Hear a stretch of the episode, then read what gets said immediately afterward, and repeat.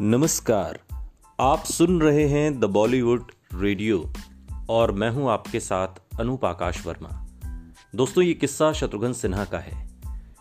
शत्रुघ्न सिन्हा बॉलीवुड के उन स्टार्स में से हैं जिन्होंने हीरो और विलन दोनों किरदारों से दर्शकों का दिल जीता।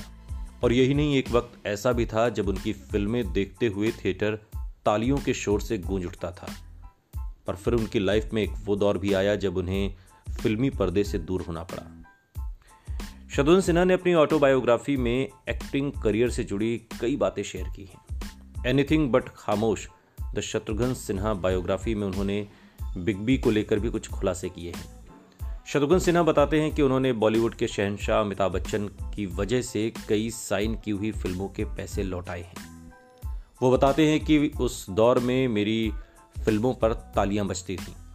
अमिताभ बच्चन ये सब देख रहे थे, इसलिए वो मुझे अपनी फ़िल्मों में नहीं लेना चाहते थे।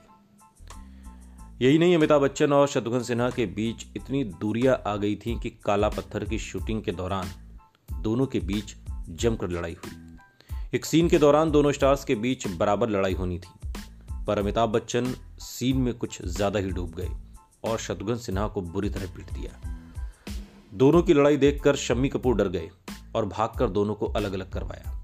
बात इतनी बिगड़ गई थी कि शत्रुघ्न सिन्हा ने फ़िल्म में काम करने से मना कर दिया। पर फिर बाद में जैसे तैसे किसी तरीके से समझा बुझाकर फ़िल्म की शूटिंग पूरी हुई। शत्रुघ्न सिन्हा का कहना है कि अब वो बीती यादें भुला चुके हैं। उनके दिल में अमिताभ बच्चन के लिए कुछ भी नहीं है। अगर शत्रुघ्न सिन्हा के मन में अमिताभ के लिए कुछ है तो वो है सिर्फ़ प्यार और सम्मान। यही नहीं, वो कहते हैं कि उनका बच्चन परिवार से एक खास लगाव है जो हमेशा रहेगा। वहीं बिग बी भी पुरानी बातों को अब भूल कर आगे बढ़ चुके हैं। सुनते रहिए। द बॉलीवुड रेडियो सुनता है सारा इंडिया।